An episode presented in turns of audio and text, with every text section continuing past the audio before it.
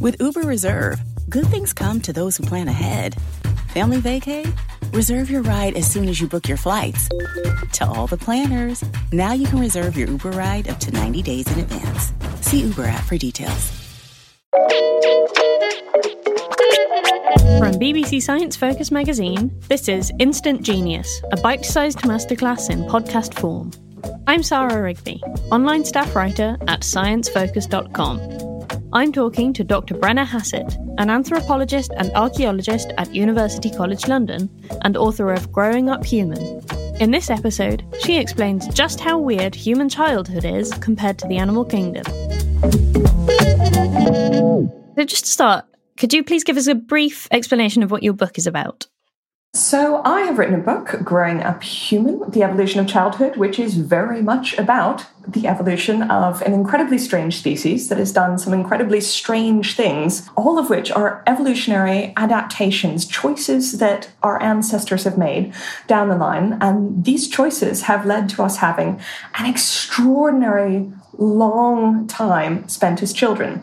So, Let's start just before the story of childhood. Let's start with how we choose our partners in the first place. So we often say that humans are monogamous, but is that is that really the case? The way I like to think about childhood is that essentially childhood is a period when you're investing in the next generation. And the whole book is essentially a story of how we make that investment and how that investment sort of gets handed down. What humans have done is basically given ourselves lots of extra time to make lots of extra investment. And that actually starts even before you get a baby, um, which is remarkably strange. So, one of the things that humans appear to have done is gone for a style of mate choice that almost no other animal does. So it's something like 90% of the animal kingdom have looked at monogamy or pair bonding, you know, one one partner for the rest of life and gone, no, that's not for us, thanks, absolutely not. Except for birds, birds are very, very into monogamy. And it's only about 5% of mammals have gone, yes, we will definitely settle with the one. Primates, however, have gone over the odds. About 15% of them chosen what turns out to be an incredibly rare form of mate choice. And humans, despite what you may think from reality television or tabloid newspapers, are actually pretty committed to pair bonds. So we, we count as a monogamous species, even though monogamy may not always be what you think it is. Um, I think there's a little bit in the book about um, extra pair paternity, which actually humans are much better at than something as sneaky as like a mouse lemur. So, you know, important to remember. But monogamy is essentially something that seems to have gotten us help down the line. Having a pair in primate species seems to be a really important part of how you get an extra investor, even before sort of you have a baby to invest in. One of the things that seems to happen in primates who have pairs is they have dads. They have dads that, for instance, carry the baby some of them for years. Marmosets, very good at dad carrying. This is like, you know, their number one contribution. And it's, um, it may be that that's actually a really important evolutionary contribution. So you said that in primates it's about 15% of species that are monogamous, whereas in birds it's about 90%. So why are we so different from so many of our closest relatives? Well, that, that is a very good question. So I think one of the ideas is that monogamy has a couple different rationales. People used to say, well, if you have a pair, then the male of the pair, or the small gamete haver, if you will, um, if you think of um, egg and sperm as small and large gametes, that's how biologists like to refer to people. so the small gamete haver knows that. The partner is, you know, that those kids are theirs and they won't be tempted towards infanticide. And so lots of people have theorized that we must have had lots of, like other primate species do, when a new male comes in, they actually kill all of the babies so that the females will go back to being ready to have more babies, which will be their genetic material. So people have theorized that that's in the human sort of ancestral condition. But we do see a lot of primates that don't have infanticide. The one, the one problem with this theory is it really supposes that male monkeys know what paternity is. And that's kind of a, a big cognitive leap when you consider, again, thinking of reality TV, that not all people seem to understand this. So, um, so we're not too sure that the theory is accurate.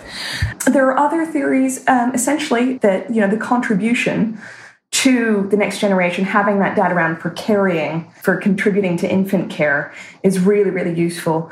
And there's also ideas that females who roam, females who travel a lot, need to be pair bonded because otherwise the males can't find them and nothing nothing happens. So it could be a mix of all sorts of evolutionary prompts, but it does seem pretty certain that that is what we've ended up with. And so when when two humans are you know monogamously together usually, and then they're getting ready to have a baby, humans we can get pregnant all year round. Why why don't humans have a mating season like other species? Well, that's a really interesting question. So, a lot of species opt to have their kids either once a year or, um, you know, if they're a fast reproducing species, a couple times a year, um, when, you know, they know that food is around. So, a lot of primates are seasonal breeders and will pick um, the time when their kids are most annoying slash dependent um, for when there's the most food. So fruit season, for instance, if you're a lemur in Madagascar, then fruit season is short and special, and you need to have your kid when there's the most fruit available. Humans actually, weirdly, are seasonal breeders. So for anyone who's ever like uh, looked around a classroom and wondered why they have to share their birthday with so many other children, there is actually a reason for that. Um, there's a reason there are so many Leos and Virgos in the world. Humans have a little tiny residual seasonal breeding effect. Of course, we can control our foods support, you know, sources far better than a lemur. But when it comes to the things that signal seasonal changes, like light, those change with latitude. And we can actually see that as latitude changes, we have a stronger and stronger effect of seasonal breeding. So the farther north or the farther south you get, the bigger impact on whatever human breeding season. But of course, humans do something else besides stare at the sun and wait for seasonal signals to have babies. They have cultural practices, and that is, you know, one of the major drivers of all of our evolutionary things is essentially that we have this extra tool to drive evolution. And in uh, our case, the New Year's, Christmas, midwinter holiday season for humans um, seems quite frequently to trump any seasonal considerations. And in humans, it seems more so than any other species, really, we have a lot of difficulty with pregnancy and giving birth. So why why do humans have such a hard time giving birth?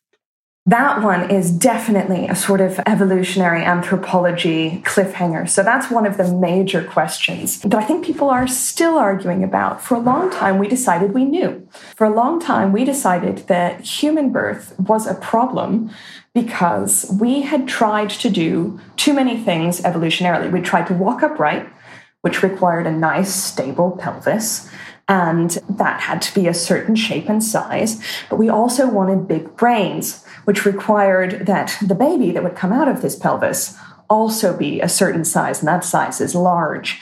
So when you look at the size of a baby head versus a mother pelvis, in most primates, there's plenty of room. Not so in humans. In humans, that is a very tight fit, and we have to actually perform a kind of, you know, like twist like Tom Daley on a diving board twist just to get out alive. And that's that's you know that's a lot to ask. So for a long time we called this the obstetric dilemma.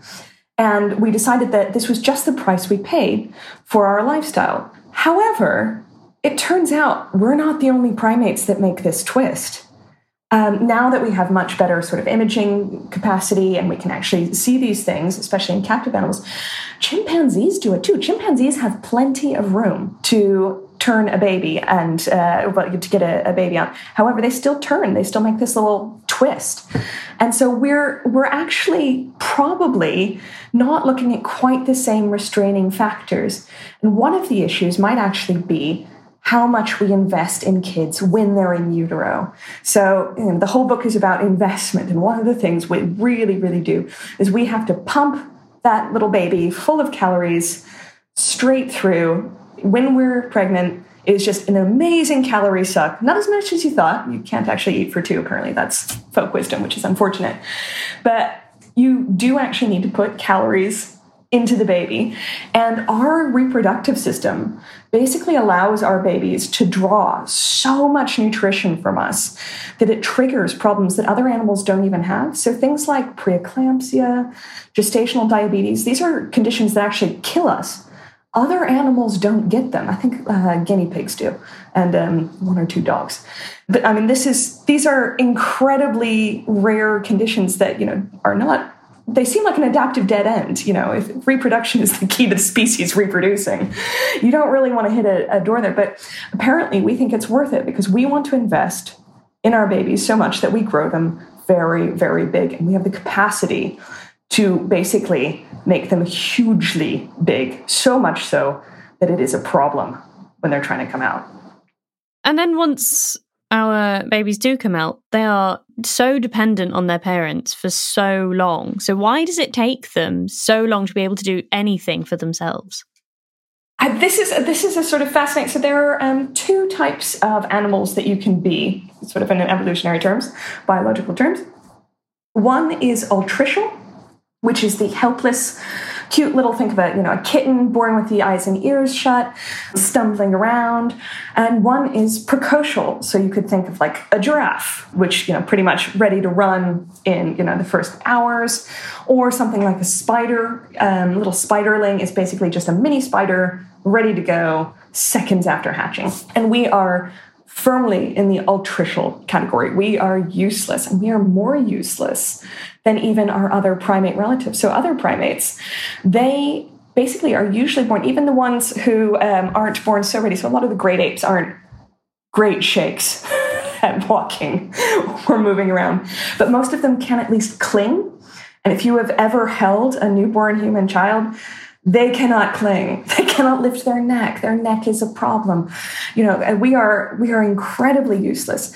And this may again be because we spend so much time investing in utero but we can't really get them to the size we want because we spend all of our time instead of making them growing them so that their muscles and everything are competent and their skeletons are a little bit more finished and everything's a little bit more done we put our money down on really expensive brain tissue.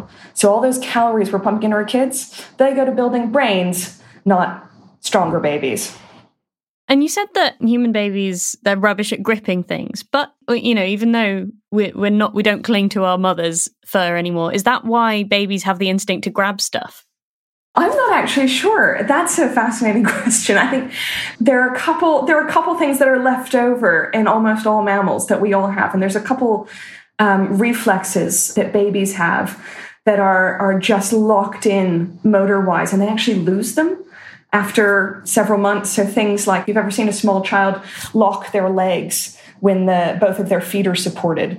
You know, that's a very strange muscle response. But it's not because, you know, we were originally able to stand. It's just that's some great legacy we've got left over.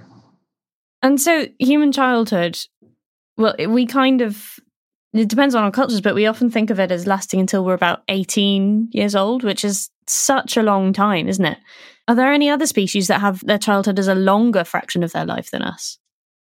I think be, you'd be hard pressed to find one, and I think that's one of the things that's so unique about humans is we have a childhood that's sort of similar in length to something like a bowhead whale. Bowhead whales, however, live several hundred years. We know this because someone actually found a bowhead whale in the 2000s that still had a harpoon from the 1800s stuck in it. Like it had obviously gotten attempted whaled, or however you phrase that.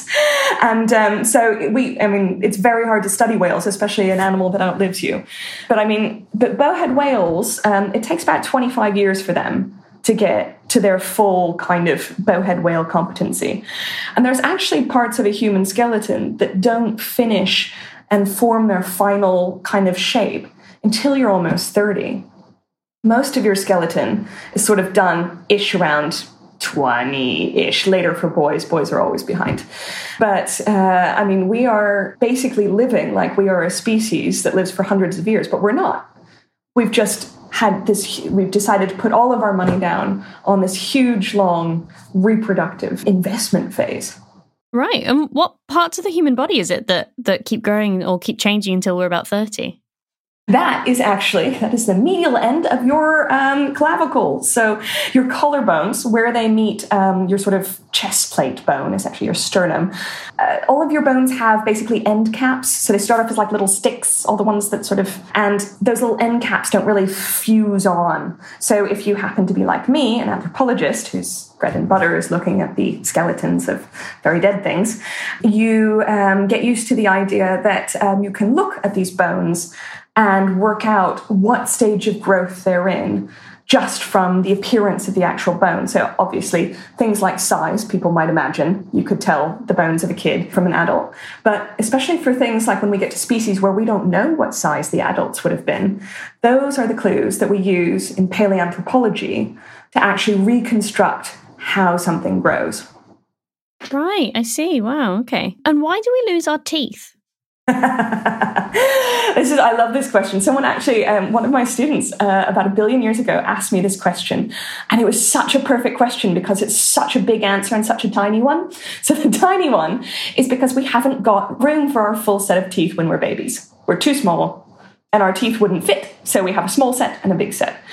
And then the big set is a super fascinating answer. Is that basically mammals have two sets because we grow fantastically and we have these teeth that are they're incredible sort of evolutionary design to get us the nutrition we need when we need it.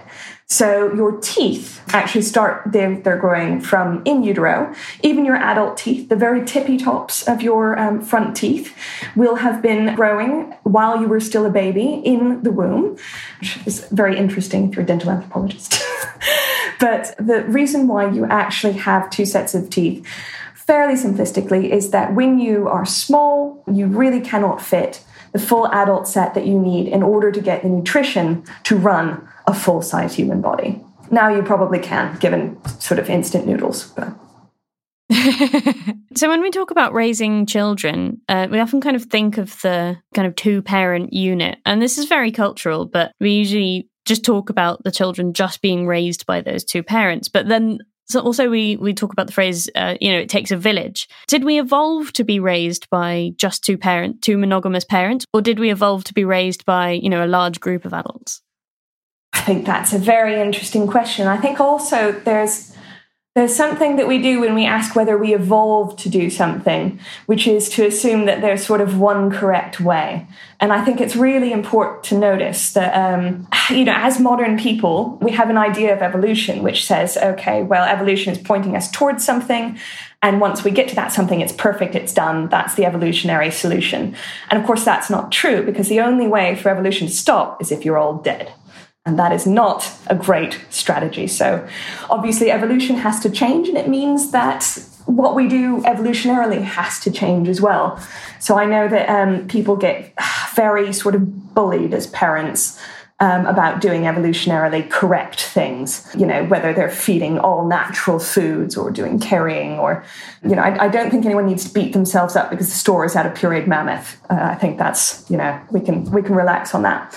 So the question of the sort of family units that we're evolved to be in, I think, changes very much with our societies. What we what we can say, no matter who's doing the investing, is that we have evolved to get as many people as possible involved in the investing, whether that's males, females, aunties, uncles, village, whoever it is. Human babies are out there looking for investment. And one of the things we seem to do is to actually breastfeed slightly for, for less time proportionately than other great apes. So um, there's there's quite a lot of debate in sort of uh, many modern parenting circles about what's an appropriate time to breastfeed. We sort of think that two to four years is about the human maximum. That's that's the most we know of for most societies throughout history and probably prehistory as well. Uh, but something like an orangutan, seven or eight years. So even though we're ish the same size and almost live the same amount of time, we actually take that infancy period where we're just with mom and we cut that a little bit short. But we still have this huge long childhood, which is a great time for us to make friends and influence people. to convince our, our large, friendly societies to invest in us as kids, to, to learn, to play, and to, to get all of the benefit. In the book, I call it social capital from our societies because human babies, they, they need that investment. Once we've gone past kind of the childhood phase, we then go into teenage phase. What exactly is is it? What what does it mean to be a teenager? Is this something we've just kind of culturally invented? I think I think this is um, especially for people who are parents or were parents of teenagers. The question why teenagers exist is a fundamental one, but it's it's it's a really interesting it's a really interesting topic and. I think what a lot of people be fascinated to know is that um, humans are not the only species that have teenagers. So if you think of teenagers as, well, critters that are essentially probably physically, almost physically mature, or capable of reproducing, they're sort of almost an adult size, almost adult sort of hormones and things, but not socially mature. And if you if you think about adolescence as this long bright tea time of the soul where you know the most important things for um, teenage animals are basically learning social skills and learning how to and sort of transmitting those social skills among their peers. So, for instance, gorillas also have teenage groups. They have essentially boy bands.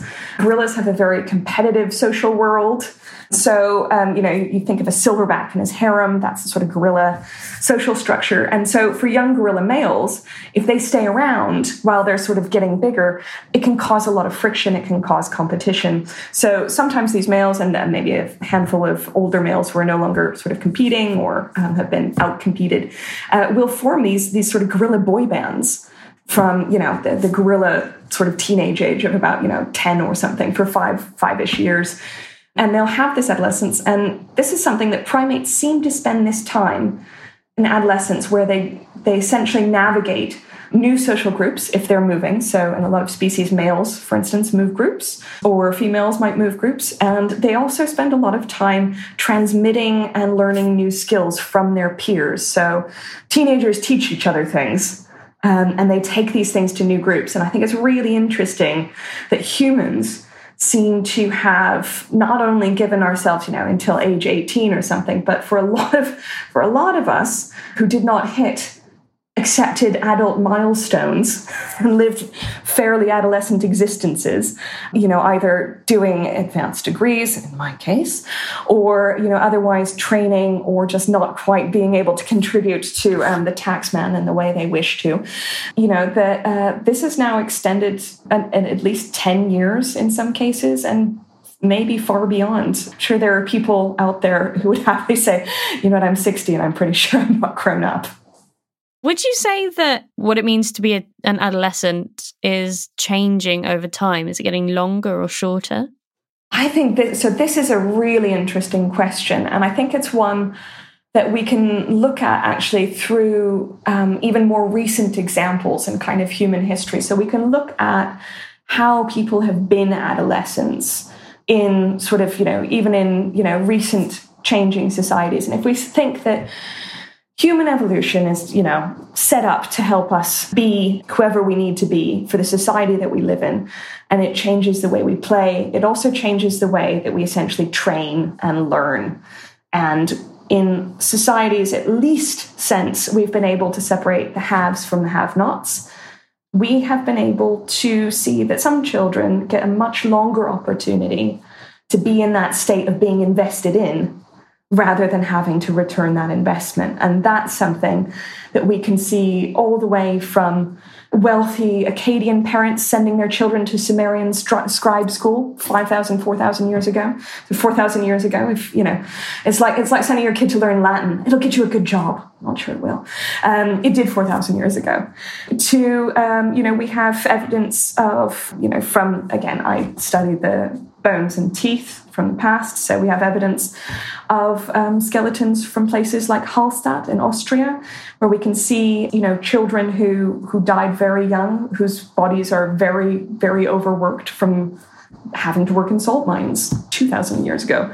We have had, for some children, the opportunity to extend adolescence for a very long time, but we haven't given it to everyone. Just finally, what three things do you think we all should know about human childhood? Well, I think um, first we should definitely know that it's very, very long. And um, should you be one of my parents listening to this, it is totally acceptable if I need to come home and stay in the basement for a little while. On a very serious note, we really do have an incredible portion of time dedicated to investing in our children. And that's something that's, that's pretty astonishing. I think, secondly, we should also note that we are some of the only species on the planet that actually finds another way to invest in our children. And we cut off reproduction for older women. Other species don't do this. Grandmas are totally suspicious, not even reasonable. No other species lets women sort of stop reproductive cycling. And we think that maybe one of the reasons that we have grandmas is essentially because a grandma is able to invest two generations down. If she doesn't have any new children of her own, she's not worried about them. She's able to basically extend even more investment into our needy, needy babies. And then, three, uh, the thing that I really hope people get interested in is, of course, um, the science of paleoanthropology and how we find this out. So we are able to do incredible things. People are sticking teeth in synchrotrons, people are chopping them up, and we can actually trace how we started to get these slow childhoods through different fossil species from Australopithecus africanus to Homo erectus to ourselves today. And I think that this is a fascinating science, and everyone should be paying attention to see basically what we find out next. Thank you for listening to this episode of Instant Genius. That was Dr. Brenna Hassett. If you want to know more about the evolution of human childhood, check out her book, Growing Up Human. Or to hear her tell me more about childhood in the animal kingdom, head over to Instant Genius Extra, available only on Apple Podcasts. The July issue of BBC Science Focus magazine is out now. Pick up a copy in store or visit sciencefocus.com.